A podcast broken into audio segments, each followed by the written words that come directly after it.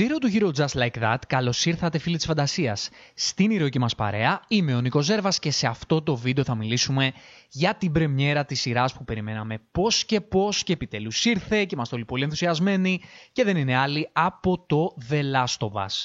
Το μισό βίντεο θα είναι χωρίς spoilers για όσους δεν έχουν δει ακόμα το επεισόδιο και θέλουν έτσι μία πρώτη γνώμη και το δεύτερο μισό θα είναι με spoilers. Spoilers όχι για το game, οπότε μην αγχωθείτε, όχι για το storyline του video game.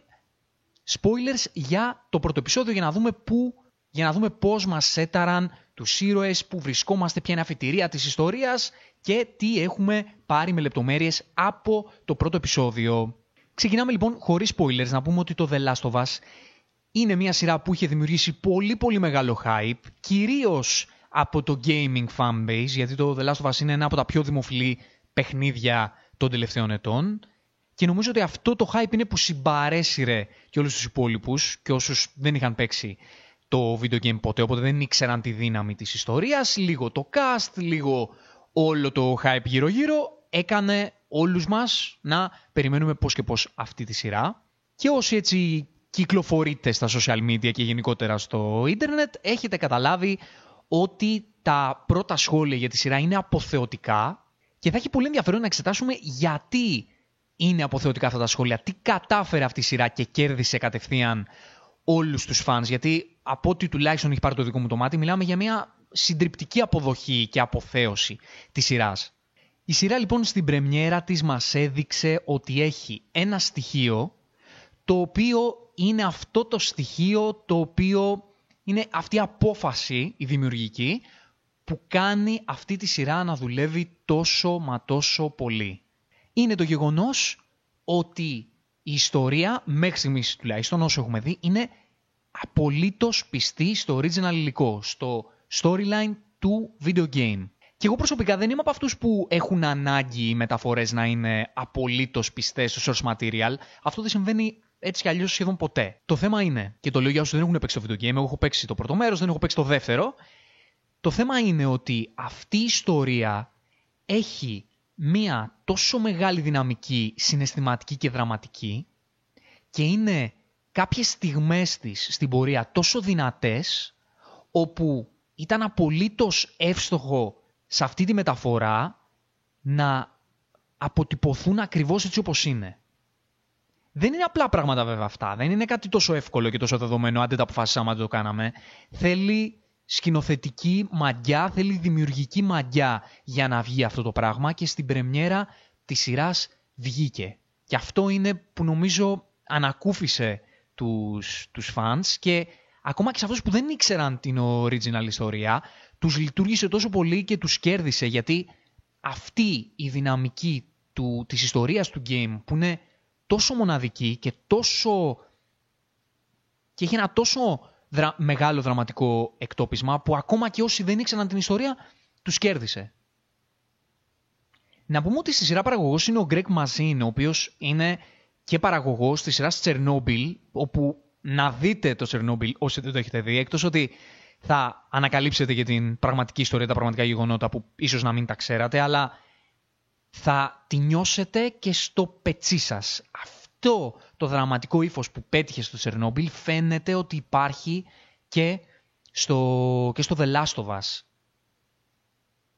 Και γι' αυτό επιμένω ότι δεν είναι απλό να το καταφέρεις αυτό. Είναι, θέλει ποιότητα δουλειάς για να μπορέσει αυτή η δραματικότητα, αυτό το συνέστημα να περάσει στο θεατή. Και σημείο κλειδί ήταν ότι μπήκαν πολλά πράγματα από, το, από την original ιστορία, μπήκαν αυτούσια, εντελώς αυτούσια, και ό,τι έξτρα μπήκε σε, αυτή, σε αυτό το πρώτο επεισόδιο που είδαμε μέχρι στιγμής, είναι πραγματικά έξτρα πράγματα τα οποία αναδεικνύουν την ιστορία. Μας δίνουν περισσότερες λεπτομέρειες για κομμάτια της ιστορίας και μπαίνουν αυτά τα κομμάτια όχι απλά για τα, για τη σάλτσα, απλά για να γεμίσουμε screen time, φαίνεται ότι μπαίνουν πολύ στοχευμένα έτσι ώστε να αναπτύξουν και τη θεματική της original ιστορίας. Δεν θέλω να μιλήσω εδώ τώρα όσο μιλάμε χωρίς spoilers για τη θεματική, θα μιλήσω στο δεύτερο μισό του βίντεο, γιατί κάποιοι από εσάς μπορεί να μην ξέρετε καθόλου που θα πάει η ιστορία. ξέρετε ίσως λίγο έτσι πάνω-πάνω και μάλλον έχετε καταλάβει, ακόμα και όσοι δεν έχετε δει ακόμα το επεισόδιο, ότι οι ήρωές μας και η ιστορία διαδραματίζεται σε ένα πολύ δυστοπικό περιβάλλον, έτσι. Και αυτά τα stakes, αυτά τα ζητήματα που υπάρχουν, κυρίως ό,τι αφορά τις ανθρώπινες σχέσεις σε αυτό το δυστοπικό περιβάλλον, είναι που έρχεται να τα εξελίξει και να τα κάνει πιο πλούσια η ιστορία της σειράς. Γι' αυτό ίσως κάποιοι λένε ήδη στα social media ότι αυτή η σειρά είναι καλύτερη και από το video game. Δεν νομίζω ότι έχει να κάνει με καλύτερο και χειρότερο. Έχει να κάνει ότι πολύ έξυπνα και σωστά η σειρά φαίνεται ότι πατάει ακριβώς πάνω στο μεδούλι της ιστορίας και έρχεται να χώσει και άλλα πράγματα έτσι ώστε να αναδείξει επί της ουσίας την, ε, την ουσία της ιστορίας, το με τι έχει να κάνει πέραν της πλοκής. Γιατί η πλοκή εδώ που τα λέμε, ε, από το, στο πρώτο τουλάχιστον βίντεο game που έχω παίξει και εγώ, δεν έχει στοιχεία τόσο ιδιαίτερα. Έχει κάποια επιμέρους στοιχεία ιδιαίτερα, αλλά στη βάση της είναι μια ιστορία η οποία δεν είναι πολύ μοναδική, πολύ ξεχωριστή με, σε σχέση με άλλες παραπλήσιες ιστορίες. Όμως εκεί που κερδίζει αυτή η ιστορία είναι αυτή η συναισθηματική δυναμική που έχει. Και αυτή η θεματική του πώς οι άνθρωποι λειτουργούν μέσα σε ένα τέτοιο περιβάλλον, που το video game η αλήθεια είναι ότι, αναγκαστικά προφανώς, γιατί είναι ένα video game, το περνάει στην ιστορία του και λίγο επιφανειακά, έρχεται όμως σειρά για να πει εδώ υπάρχει ζουμί, πάμε να το αναπτύξουμε. Η δουλειά είναι εντελώς κινηματογραφική, η σκηνοθεσία είναι πάρα πολύ, πάρα πολύ δυνατή και πάρα πολύ όμορφη. Καταφέρνει να χτίζει την αγωνία με συγκλονιστικό τρόπο, ακόμα και λίγο στην αρχή που θέλεις λίγο χρόνο για να καταλάβεις που βρίσκεσαι, ενώ μιλάω τουλάχιστον για όσους δεν ξέρουν την original ιστορία, ακόμα και εκεί χτίζει τους ήρωες με έναν τρόπο που να σου κερδίζουν το ενδιαφέρον, να σου γεμίζουν σιγά σιγά την αγωνία, να καταλαβαίνεις ότι κάτι θα γίνει και αυτή τη μετάβαση από την κανονικότητα στο περίεργο του πράγματος, για να μην πω κάτι περισσότερο, έρχεται και στοιχτίζει καταπληκτικά.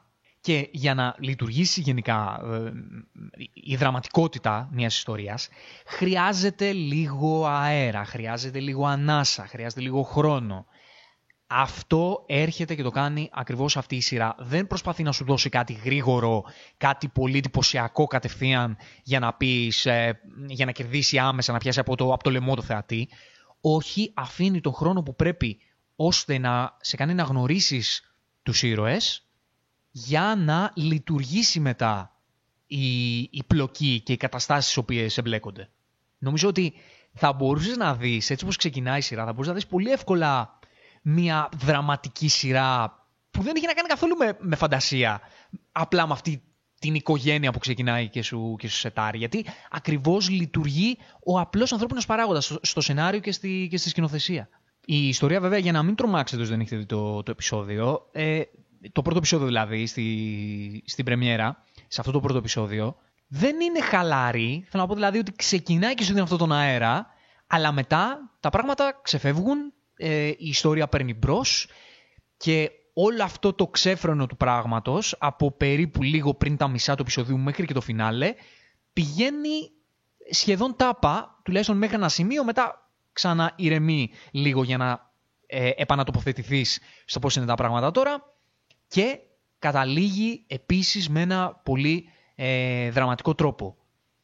Δείχνει αρκετά πράγματα, είναι μία ώρα και 20 λεπτά το πρώτο επεισόδιο, δείχνει αρκετά πράγματα η ιστορία δηλαδή προχωράει αρκετά, όχι λίγο. Είναι ένα πολύ μεγάλο κομμάτι της εισαγωγής του video game αυτό το πρώτο επεισόδιο.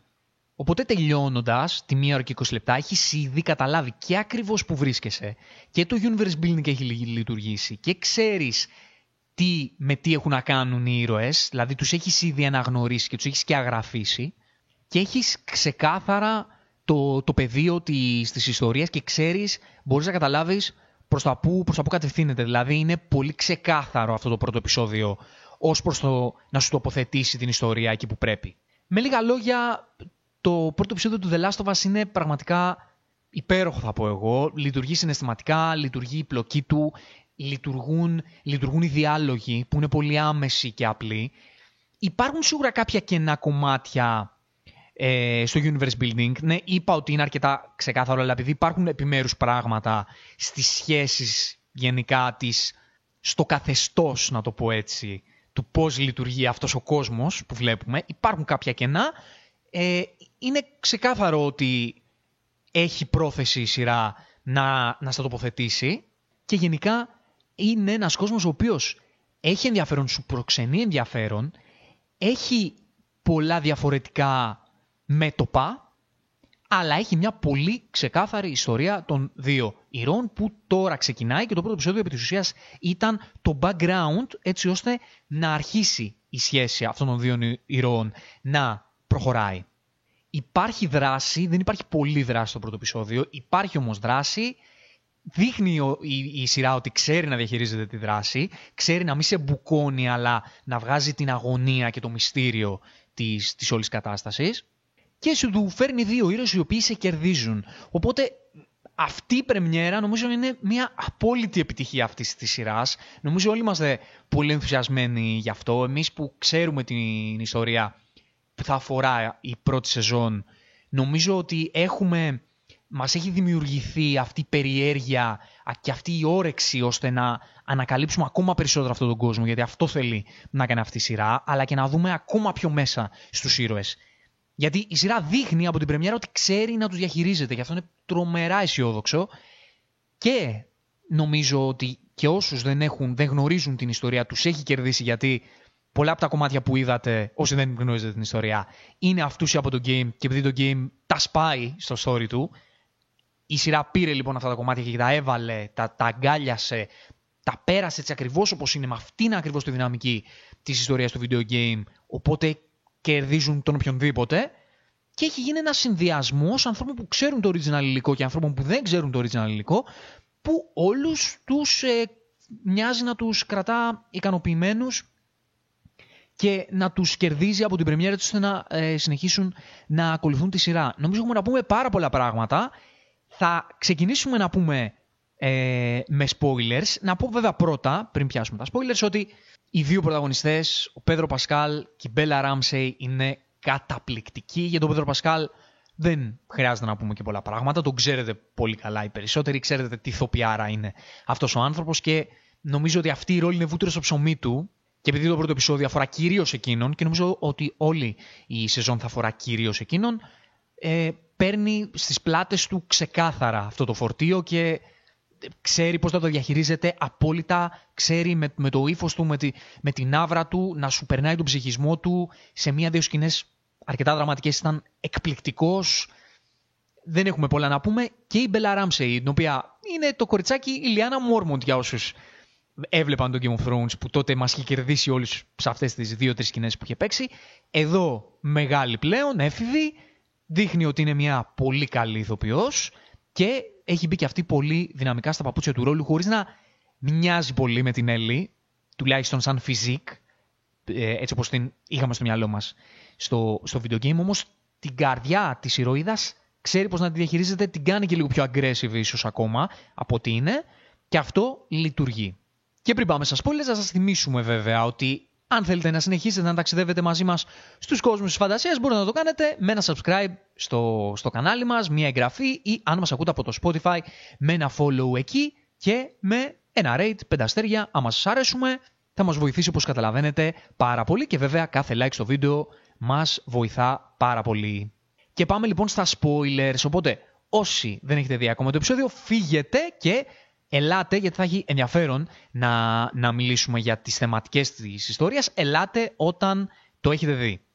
Οπότε φύγετε και τώρα λοιπόν που είμαστε μόνο εμείς που έχουμε δει το επεισόδιο, να πιάσουμε λίγο την ιστορία να, και να το πιάσουμε από την πρώτη σκηνή, η οποία έχει μια υπέροχη εισαγωγή με εκείνο το τηλεοπτικό πάνελ όπου επιστήμονες μιλούν για τους ιούς και αυτή η συζήτηση ξεκινάει μια πολύ ενδιαφέρουσα ε, θεματική που υπάρχει στην ιστορία. Αυτή η σύνδεση επιστήμης με θεωρία συνωμοσίας, γιατί βλέπουμε ότι επί της ουσίας όλο αυτό το πράγμα που συμβαίνει σε αυτόν τον κόσμο, με τους μήκητες που εξελίσσονται και κάνουν ό,τι κάνουν, είναι ένα σενάριο που στο δικό μας τον κόσμο το βλέπουμε μόνο σε... το ακούμε μάλλον, μόνο σε θεωρίες συνωμοσίας και σε αυτές τις ακραίες απόψεις. Αλλά τι γίνεται όταν κάποιες ακραίες απόψεις που μας μοιάζουν πολύ μακρινές μπορεί και να υλοποιηθούν. Δηλαδή, εμείς το ζήσαμε, σε, όχι σε αυτή τη μορφή, εντάξει δεν είχαμε clickers, αλλά στον κορονοϊό ζήσαμε μια κατάσταση η οποία δεν θα μπορούσαμε να τη φανταστούμε πότε θα τη ζήσουμε. Οπότε έρχεται αυτό το, αυτή η σκηνή με αυτόν τον επιστήμονα που έρχεται και λέει πολύ σοβαρά ότι ξέρετε κάτι, ναι μπορεί να γίνει αυτό το πράγμα, μπορεί να μας νικήσει ε, ένας μύκητας και να αλλάξει ο κόσμος μας. Και ακόμα και το πόσο ο ίδιος ο παρουσιαστής αντιμετωπίζει αυτή την κατάσταση που στην αρχή γελάει και μετά έτσι όπως το εξηγεί ο επιστήμονας καταλαβαίνει ότι αυτό ακούγεται λογικό για κάποιο λόγο και τρομάζει. Είναι αυτή η σύνδεση. Οπότε όλο αυτό το περιβάλλον σε κάνει να σκέφτεσαι και το δικό σου κόσμο. Και είναι ένας κρίκος αυτός στο πώς σε κάνει να συνδεθεί με την ιστορία. Γιατί όταν βλέπεις μια ιστορία φαντασίας, πολλές φορές έχεις στο μυαλό σου ότι OK, αυτά τα πράγματα δεν γίνονται στο δικό μας κόσμο. Τι γίνεται όμως όταν βάζεις με το μυαλό σου ότι κι αν γίνει, κι αν υπάρχει περίπτωση να ζήσουμε κάτι τέτοιο, και ειδικά εμείς που πλέον ζήσαμε για την κατάσταση του κορονοϊού, όχι ότι το συγκρίνω, αλλά ξαναλέω ότι ζήσαμε μια κατάσταση που δεν θα μπορούσαμε να φανταστούμε ποτέ ότι θα τη ζούσαμε. Έτσι λοιπόν αυτή η σύνδεση πλέον σε, στη γενιά τη δική μας λίγο αρχίζει και, και λειτουργεί και λίγο, και λίγο περισσότερο. Και επίσης αυτή η σκηνή ήταν υπέροχη γιατί σου εξηγεί και όλα ακριβώς όλο αυτό που θα δεις μετά, πώς είναι δομημένο, που, που, που πατάει, που βασίζεται. Και έχει μια, ένα πολύ τίμιο explanation όλο αυτό και θα είναι η απόλυτα ε, πετυχημένη εισαγωγή θα έλεγα. Μετά το intro που πήραμε με την κιθάρα η οποία δεν θα πω πώς συνδέεται με την ιστορία γιατί δεν, έχετε, δεν γνωρίζετε την ιστορία του video game. Όσοι ξέρετε όμως την ιστορία του video game, λίγο σκύρτησε η καρδούλα σας, είμαι σίγουρος. Και γενικά το animation αυτό που μοιάζει με λίγο Game of Thrones, House of the Dragon, ok, HBO είναι αυτή, της άρεσε και το κράτησε, πάντως πολύ όμορφο το intro. Για να μπούμε μετά, τα πάμε στο, στα non-spoiler, ε, το πώς λειτουργούν οι ήρωες και το πώς η, η οικογένεια που, που μας ετάρει λειτουργεί και εξηγήσαμε και τους λόγους που λειτουργεί. Λειτουργεί γιατί είχαν οι ήρωες τον, ε, τον αέρα να δείξουν τις σχέσεις τους. Δηλαδή ο, ο Τζοέλ δεν είχε πολλά πράγματα μέχρι να γίνει το, το Apocalypse, αλλά λίγο υποκριτική του Πέδρο Πασκάλ, λίγο απλά αυτή η όμορφη διάλογη με την κόρη του, που, που είναι ένας πατέρας που παλεύει να, να τη ζήσει. Φαίνεται ότι αγαπάει την κόρη του και θέλει να είναι δίπλα της, αλλά ε, έχει και τη δουλειά, είναι άνθρωπος της βιοπάλης. Όλο αυτό το background μας σετάρει έναν πολύ καθημερινό άνθρωπο, έναν πατέρα που, που παλεύει για την οικογένειά του, πολύ καθημερινό. Μας τον, μας τον κάνει πολύ οικείο για να μας λειτουργήσει ό,τι θα του συμβεί από εκεί και πέρα. Και βέβαια το ότι σκηνοθετικά επικεντρώνεται στην κόρη του η, η ιστορία, μας κάνει μετά να αισθανθούμε, να νιώσουμε ακόμα, ακόμα περισσότερο την, την απώλειά της και να, και να νιώσουμε και, τη, και το δράμα του, του Τζοέλ. Το πώς αρχίζει βέβαια και γίνεται η μετάβαση από την κανονικότητα στη δυστοπία είναι επίσης ένα στοιχείο το οποίο το πετυχαίνει πάρα πολύ ε, καλά αυτή η σειρά με πολλή ησυχία, με αυτούς τους ήχους μια τα αεροπλάνου, μια τα περιπολικά, το χτίζει σιγά σιγά και με αυτό το πολύ θρυλερικό πλάνο με τη γιαγιά από πίσω αρχίζει και, και μεταλλάσσεται και τη βλέπεις στο background που λειτουργεί φανταστικά σαν μια πολύ έτσι horror ταινία που θα μπορούσες να δεις. Πολύ what the fuck όλο αυτό και, και λειτουργεί. Και μετά όταν ε, ξεκινάει το κυνηγητό, βλέπουμε το πόσο Τζόελ λέει όταν φεύγουν με το, με το αυτοκίνητο, πώς λέει ας τους παράτα τους σε ένα ζευγάρι με ένα παιδί, μπαίνει και εκεί το συναισθηματικό το κομμάτι ότι τι κάνεις όταν συμβαίνουν όλα αυτά τα πράγματα γύρω σου, ρισκάρεις για να βοηθήσεις το διπλανό ή κοιτάς την πάρτη σου και προσπαθείς με όποιο τρόπο μπορείς να ξεφύγεις, δεν αφήνεις κανένα ρίσκο. Όλα αυτά τα, τα stakes μπαίνουν στο, στο μυαλό σου και έτσι πρέπει να λειτουργεί νομίζω. Έτσι αποκτάς συναισθηματικό βάρος μια ιστορία ή φαντασίες που έχει να κάνει με, μια, με ένα δυστοπικό κόσμο. Αυτός είναι ο ανθρώπινος παράγοντας που μπαίνει και έχει πολύ μεγάλο ενδιαφέρον. Και όλο το κυνηγητό εκεί στο αμάξι που προσπαθούν να ξεφύγουν με αυτά τα γυρίσματα της κάμερας, πολύ δραματικό. Όλη η σκηνοθεσία, νομίζω, σε αυτές τις σκηνές σου βγάζει και με το κούνημα και με, και με τα γυρίσματα σου βγάζει αυτή την αγωνία που, που έχεις για να δεις πού θα καταλήξει όλο αυτό το πράγμα, θα, θα σωθούν, δεν θα σωθούν. Σε βάζει μέσα. Σε κάνει σαν επιβάτη μέσα στο, στο αυτοκίνητο. Και όταν πέφτει το αεροπλάνο, εκεί καταλαβαίνεις ότι η φάση ξεφύγει τελείως και ανατρέπεται το αυτοκίνητο και μετά προσπαθούν να, να επιβιώσουν και γίνεται το σκηνικό το οποίο είναι σχεδόν αυτούσιο με το game το πώς έρχεται ο θάνατος της κόρης του Τζόελ και όταν έρχεται ο θάνατος η αγκαλιά αυτή που κάνει ε, ο, ο Πέδρο Πασκάλ έτσι όπως το δίνει είναι συγκλονιστικό. Καταλαβαίνεις όλο του το δράμα και ακριβώς επειδή υπήρχε αυτό το πολύ όμορφο σετάρισμα, απλό και όμορφο ανθρώπινο σετάρισμα των ηρώων στην αρχή, νιώθεις εκεί την απώλεια να σε χτυπάει μέσα σου, καταλαβαίνεις το τι τον βρήκε αυτόν τον άνθρωπο στα καλά καθούμενα. Και το πιο δραματικό, το οποίο έχει να κάνει και με την ιστορία του, του video game βέβαια και είναι τα credits ε, πηγαίνουν εκεί, είναι στο ότι ο Τζοέλ χάνει την κόρη του όχι από, από κάποιον κλίκερ, από κάποιο ε, πλάσμα, τη χάνει από ανθρώπινο χέρι. Τη χάνει από ένα ανθρώπινο σφάλμα στο πώς διαχειρίζεται ένας άνθρωπος ή ένα σύστημα αυτήν την κατάσταση η οποία συμβαίνει σε αυτόν τον κόσμο. Και όλο αυτό το κομμάτι είναι αυτή η θεματική που έχει πάρα πολύ μεγάλο ενδιαφέρον στο The Last of Us και θα έχει πάρα πολύ μεγάλο ενδιαφέρον να δούμε πώς θα εξελιχθεί. Είχε και στο game και εδώ θα έχει ακόμα μεγαλύτερο ενδιαφέρον. Να δεις πώς οι άνθρωποι χτίζουν μετά την κοινωνία τους πάνω σε αυτά τα πολύ extreme δεδομένα. Και από την πρώτη στιγμή βλέπεις ότι οι άνθρωποι, οι άνθρωποι και η ανθρώπινη κοινωνία και οι άνθρωποι επιμέρους χάνουν την μπάλα. Όταν υπάρχουν τέτοιες ακραίες καταστάσεις, χάνουν ίσως την ανθρωπιά τους, χάνουν ε, το μέτρο, δεν ξέρουν πώς να λειτουργήσουν και έτσι οι ανθρώπινες κοινωνίες καταραίουν όχι μόνο πρακτικά, καταραίουν και συναισθηματικά, καταραίουν στη δομή τους, όχι απλά επειδή έχουν ε, έρθουν να αντιμετωπίσουν μια δυστοπία, οπότε πρέπει να την αντιμετωπίσουν, χάνουν την μπάλα και στις σχέσεις μεταξύ τους. Και γενικά η απώλεια της κόρης του Τζόλι, νομίζω ακόμα και εμάς που ξέραμε την, ε, την ιστορία, ξέραμε ότι θα συμβεί, μας διάλυσε και, και, για, και αυτός είναι ένας λόγος που όπως είπαμε η σειρά λειτουργεί πάρα πολύ καλά ακόμα και σε αυτούς που ξέρουν τα γεγονότα. Και όπως και όταν ερχόμαστε στο τώρα ξεκινά η ιστορία με την ιστορία αυτού του παιδιού, το πώς του κάνουν ευθανασία επειδή έχει τον ιό και εκεί κατευθείαν η σειρά έρχεται και σε παίρνει από το χέρι και σου δείχνει κοίτα να δεις πώς λειτουργεί αυτός ο κόσμος 20 χρόνια ε, μετά από το, από το συμβάν τη, του, του zombie απόκαλυψη όπως αλλιώς μπορεί να λέγεται ότι πλέον ε, ακόμα και ένα μικρό παιδί μπορεί να χάσει έτσι απλά τη ζωή του και όταν όλοι εργάζονται έτσι να πετάνε τα πτώματά τους στη φωτιά δείχνει το ότι, ότι ακόμα και η ζωή ότι υπάρχει ο κίνδυνος του θανάτου αλλά ακόμα και η ζωή σε, αυτόν, σε ένα τέτοιο κόσμο είναι πλέον πάρα πάρα πολύ δραματική, πάρα πολύ σκληρή, πάρα πολύ απάνθρωπη. Και έτσι σε σετάρει σε αυτόν τον κόσμο στον οποίο θα, θα ζήσεις κι εσύ μέσα σε, μέσα αυτή τη σειρά. Σου δείχνει, ε, σου δείχνει τα δεδομένα.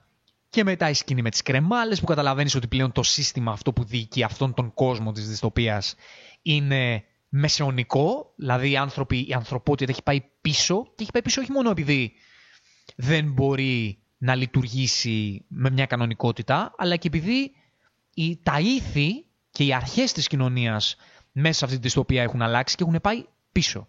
Όταν τα πλάσματα, υπάρχουν αυτά τα πλάσματα σε, σε αυτόν τον κόσμο, οι άνθρωποι πολλές φορές γίνονται χειρότερα πλάσματα. Αυτή η θεματική υπάρχει και στο Walking Dead όσο έχετε δει, ότι, πολλές, ότι τις περισσότερες φορές η μεγαλύτερη απειλή για τους ήρωες δεν ήταν τα ζόμπι, ήταν άλλοι άνθρωποι οι οποίοι εκμεταλλευόντουσαν αυτή την κατάσταση για δικούς τους λόγους. Γιατί πλέον δεν υπήρχαν ήθη, δεν υπήρχαν αρχές, δεν υπήρχαν νόμοι πρακτικά. Και όσοι νόμοι υπήρχαν, βλέπουμε εδώ στο, στο The ότι λειτουργούν με έναν τρόπο που δημιουργεί έτσι αυτό το conflict ασφάλειας, πώς πρέπει να λειτουργεί ένας κόσμος για να είναι ασφαλής, αλλά ταυτόχρονα να είναι και ελεύθερος. Υπάρχει πολύ έντονο αυτό το conflict και στο πώς υπάρχει σύγκρουση της ε, της Φέντρα, όπου είναι η διοίκηση που προσπαθεί να ελέγξει, να βάλει κάποιους κανόνες και να προσπαθεί να λειτουργήσει μια κοινωνία μέσα σε αυτή την κατάσταση, η οποία βλέπουμε ότι λειτουργεί απάνθρωπα και το καταλαβαίνουμε από την πρώτη στιγμή, γιατί ακριβώς χάνει το όριο μεταξύ ασφάλειας και ανθρωπιάς. Ξεφεύγει η κατάσταση και είναι μη διαχειρίσιμη. Και ταυτόχρονα υπάρχουν οι Fireflies, όπου είναι μια επαναστατική παύλα τρομοκρατική οργάνωση, ανάλογο ποια σκοπιά και από ποιο πόστο θα τη, θα τη δει κανείς, οι οποίοι θέλουν την ανατροπή της κατάστασης.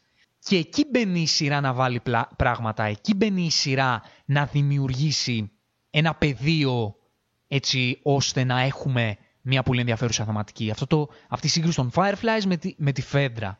Το, τη σύγκρουση της διοίκησης της απολυταρχικής με μια οργάνωση η οποία πηγαίνει κόντρα σε αυτό. Οι Fireflies βέβαια δεν ξέρουμε ακριβώς ποιες είναι οι απόψεις τους, ξέρουμε ότι πάνε κόντρα στο ζυγό ας πούμε που υπάρχει σε αυτή, τη, σε αυτή την κοινωνία και Απ' τη μία λες, ε, ξέρω δίκιο έχουν, απ' την άλλη ίσως η μέθοδοι τους να είναι ε, εξτρεμιστική. Μπαίνουν ε, πράγματα κοινωνικοπολιτικά μέσα σε αυτό και, έχει, και αυτό είναι το, το ζουμί της ιστορίας και μακάρι να μπει η ιστορία στη συνέχεια της ακόμα περισσότερο σε αυτό γιατί έχει πολύ πολύ μεγάλο ενδιαφέρον και αυτό το, το όλο κοινωνικοπολιτικό ζήτημα αφορά ξεκάθαρα και το δικό μας κόσμο, όχι σε, με αυτόν τον τρόπο, αλλά με, με, με, τους, με τους μας κανόνες και με τα δικά μας τα, τα δεδομένα. Και σε αυτό το πλαίσιο λοιπόν ο άξονας μας είναι βέβαια ο Τζόελ αρχικά, όπου τον βλέπουμε στο τώρα 20 χρόνια μετά την απώλεια του παιδιού του και 20 χρόνια μέσα σε αυτή τη δυστοπία να είναι ένας άνθρωπος ο οποίος ε, είναι αρκετά καταθλιπτικός, τον βλέπουμε να παίρνει χάπια, τον βλέπουμε να πίνει, τον βλέπουμε να έχει μια αποστροφή προς ε, προς τους Fireflies. Δηλαδή δεν τον ενδιαφέρει και ιδιαίτερα η επανάσταση, δεν τον ενδιαφέρει το ηθικό κομμάτι ιδιαίτερα, δεν τον ενδιαφέρει η αντίσταση, δεν τον ενδιαφέρει η κοινωνία. Αυτό που τον ενδιαφέρει είναι ο αδερφός του και έτσι ξεκινάει η ιστορία. Τον ενδιαφέρει να μην χάσει άλλον δικών του άνθρωπο.